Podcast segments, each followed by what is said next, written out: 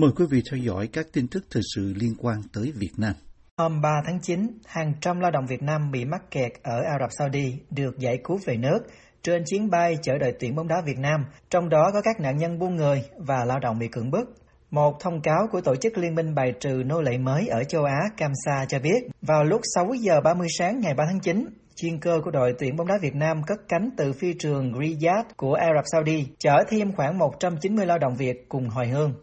Thông cáo của CAMSA cho biết, trong số các lao động này có bà Đinh Thị Ca, 39 tuổi, quê Bình Định, người cho VOA biết trước đây rằng bà bị chủ đánh đập tàn tệ dẫn đến tổn thương mắt trong lúc làm người giúp việc ở Riyadh. Ngoài ra, bà cũng bị cưỡng hiếp nhiều lần. Một video trên trang Kamsa cho thấy hàng trăm phụ nữ vui mừng trong trang phục bảo hộ, mang khẩu trang, găng tay y tế, chuẩn bị hành lý lên máy bay rời phi trường Riyadh. Trước đó, một thông cáo của Cục Hàng không Dân dụng Việt Nam cho biết, chuyến bay hồi hương vào sáng ngày 3 tháng 9 từ thủ đô Ả Rập Saudi sẽ chở 240 lao động Việt từ các tiểu vương quốc Ả Rập do hãng hàng không Trail Việt Bamboo Airways sẽ đáp xuống sân bay Vân Đồn, tỉnh Quảng Ninh vào tối cùng ngày. Hôm 3 tháng 9, đài truyền hình VTC loan tin rằng chuyến bay Bamboo Airways chở đội tuyển bóng đá Việt Nam sẽ cất cánh vào lúc 6 giờ 45 phút ngày 3 tháng 9 theo giờ địa phương, hạ cánh kỹ thuật tại sân bay Vân Đồn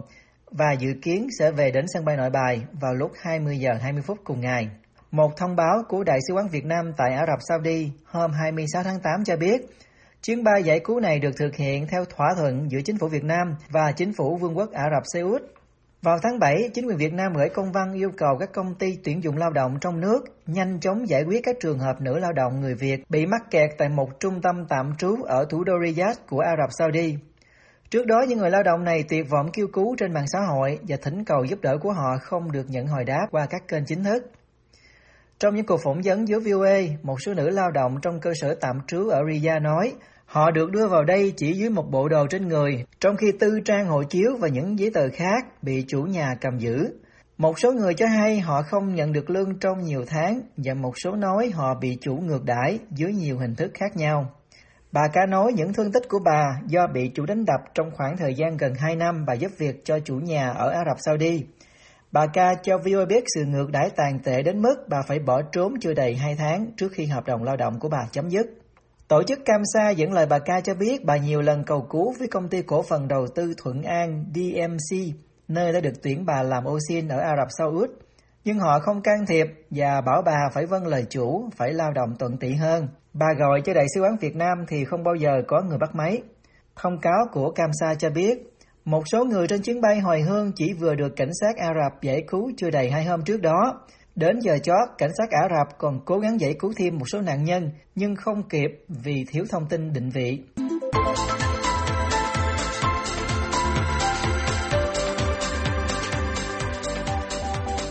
Lời kêu gọi bệnh nhân COVID đã hồi phục tham gia chống dịch tại thành phố Hồ Chí Minh của Thứ trưởng Bộ Y tế Việt Nam đang gây ra tranh cãi trong công luận. Một số người bày tỏ quan ngại về nguy cơ sức khỏe và hiệu quả phục vụ của những người đã trải qua căn bệnh chết người, trong khi một số khác cho rằng tình hình dịch bệnh ở Việt Nam đã đến mức rất nghiêm trọng.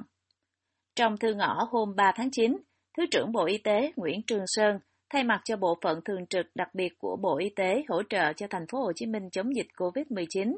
kêu gọi những người đã chiến thắng biến thể Delta chung tay đóng góp vào công tác phòng chống dịch của thành phố. Trong thư, Thứ trưởng Nguyễn Trường Sơn nói, Chúng tôi thiết tha mong đợi sự tham gia của các bạn vào công tác phòng chống dịch của thành phố. Bất kỳ vị trí, công việc nào các bạn tham gia đều được cá nhân tôi và toàn thể nhân dân thành phố trân trọng và biết ơn. Ông Nguyễn Trường Sơn cũng cam kết sẽ bố trí điều kiện làm việc hợp lý và tiến hành đánh giá mức độ kháng thể kháng virus corona bằng xét nghiệm nhanh cho những người tham gia.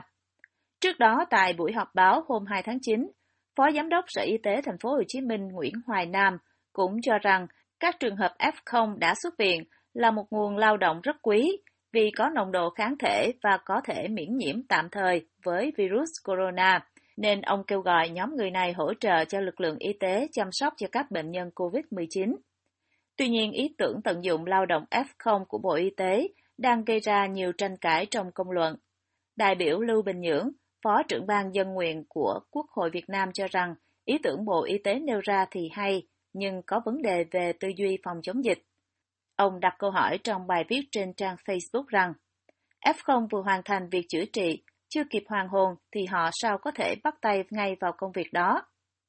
Ông cho rằng những người đã trải qua COVID-19 cũng giống như người vừa từ trong trận đánh rút ra thì làm sao có đủ sức để đánh tiếp. Chưa kể, theo lời ông, F0 liệu đã khỏi hẳn chưa, hay rằng họ vẫn tiềm ẩn nguy cơ để bất kỳ lúc nào cũng có thể gây hậu quả cho bản thân và cho người khác.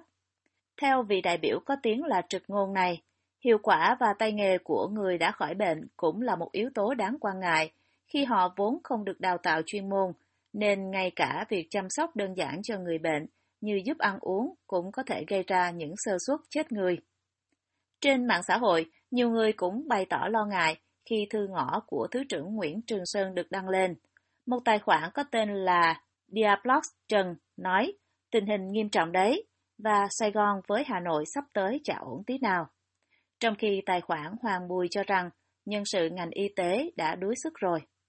Bà Lê Hoài Anh, một nữ doanh nhân có ảnh hưởng trên mạng xã hội tại Việt Nam, cũng là một F0 vừa trải qua cơn thập tử nhất sinh vì COVID-19, lại bày tỏ sự ủng hộ đối với lời kêu gọi của Bộ Y tế.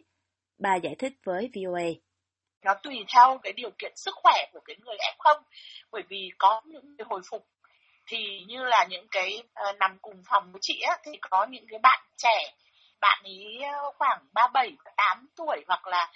uh, là 32 tuổi thì những người đấy hồi phục thì họ gần như là như là bình thường. Đó. Ừ. thì trong tình trạng thiếu các cái nhân viên y tế thì chị nghĩ rằng nếu mà huy động người ta để mà người ta và người ta tình nguyện á, thì chị nghĩ rằng là với những người có đủ sức khỏe thì không có vấn đề gì Nữ doanh nhân đang sống tại thành phố Hồ Chí Minh cho biết, trong bệnh viện nơi bà được điều trị COVID-19, bà đã chứng kiến một số trường hợp F0 sau khi khỏi bệnh đã tiếp tục ở lại trong bệnh viện để giúp chăm sóc cho người thân. Sau đó cả hai cùng hồi phục và xuất viện. Có lẽ vì chị ở trong này rồi, cho nên là chị ủng hộ cái ý kiến của Bộ Y tế. Còn tất nhiên là là không thể không thể ép được người ta phải tùy theo cái sức khỏe của người ta nhưng mà chị thấy đấy là cái Bộ Y tế mình là kêu gọi thì chị thấy cái kêu gọi đấy nó có ý nghĩa đấy em ạ. Tại cuộc họp báo vào ngày 2 tháng 9, Sở Y tế thành phố Hồ Chí Minh cho biết, lực lượng F0 đã khỏi bệnh có thể hỗ trợ trong nhiều công việc như hướng dẫn, vệ sinh khử khuẩn, hỗ trợ điều dưỡng trong khu điều trị để các nhân viên y tế có thể tập trung vào công tác chuyên môn. Giới hữu trách thành phố Hồ Chí Minh cũng tính đến chuyện trả lương cho các F0 tham gia chống dịch. Điều kiện này cũng là một yếu tố hấp dẫn đối với nhiều cư dân thành phố khi họ đã mất đi nguồn thu nhập chính trong nhiều tháng bị phong tỏa, tài chính cạn kiệt, trong khi ngày mà mọi thứ quay trở lại bình thường còn rất mù mờ và xa xôi. Theo Bộ Y tế Việt Nam, kể từ đầu dịch đến nay, Việt Nam đã ghi nhận hơn 501.000 ca nhiễm COVID-19, đứng thứ 53 trên 222 quốc gia và vùng lãnh thổ. Trong khi xét về tỷ lệ số ca nhiễm trên 1 triệu dân, Việt Nam đứng thứ 161 trên 222 quốc gia và vùng lãnh thổ, với bình quân cứ 1 triệu người có 5.103 ca nhiễm.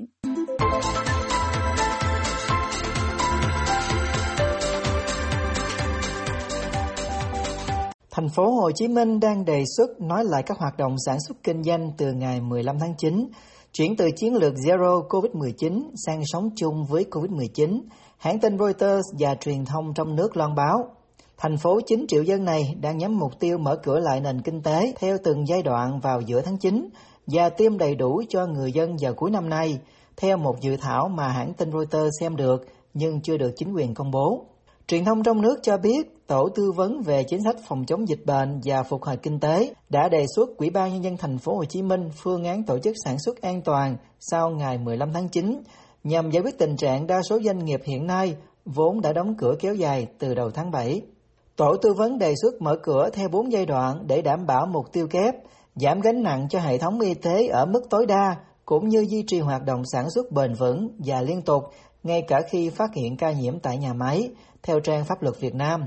Các doanh nghiệp nâng công suất hoạt động dần dần theo mức 30%, 50% và 70% và cao hơn, ưu tiên việc trở lại làm việc trước hết cho người lao động sống ở vùng không bị phong tỏa, Trang Tiền Phong đưa tin về đề xuất của thành phố lớn nhất nước trong nỗ lực mở cửa lại nền kinh tế.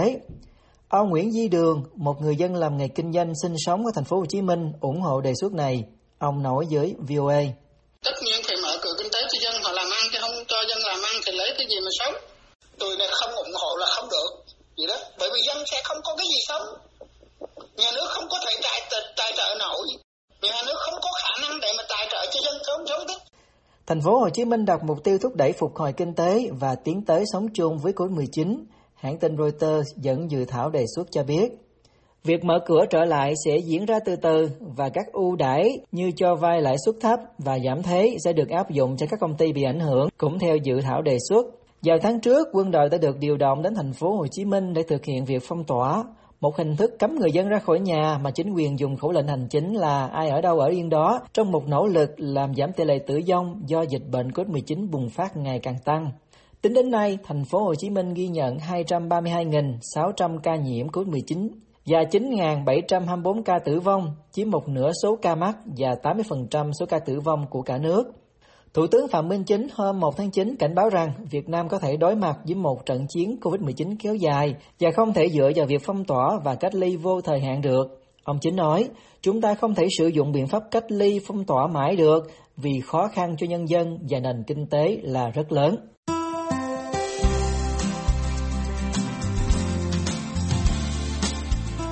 Buổi phát thanh Việt ngữ buổi sáng của đài VOA xin được kết thúc tại đây. Tấn Chương cùng toàn ban Việt ngữ xin kính chào quý khán giả.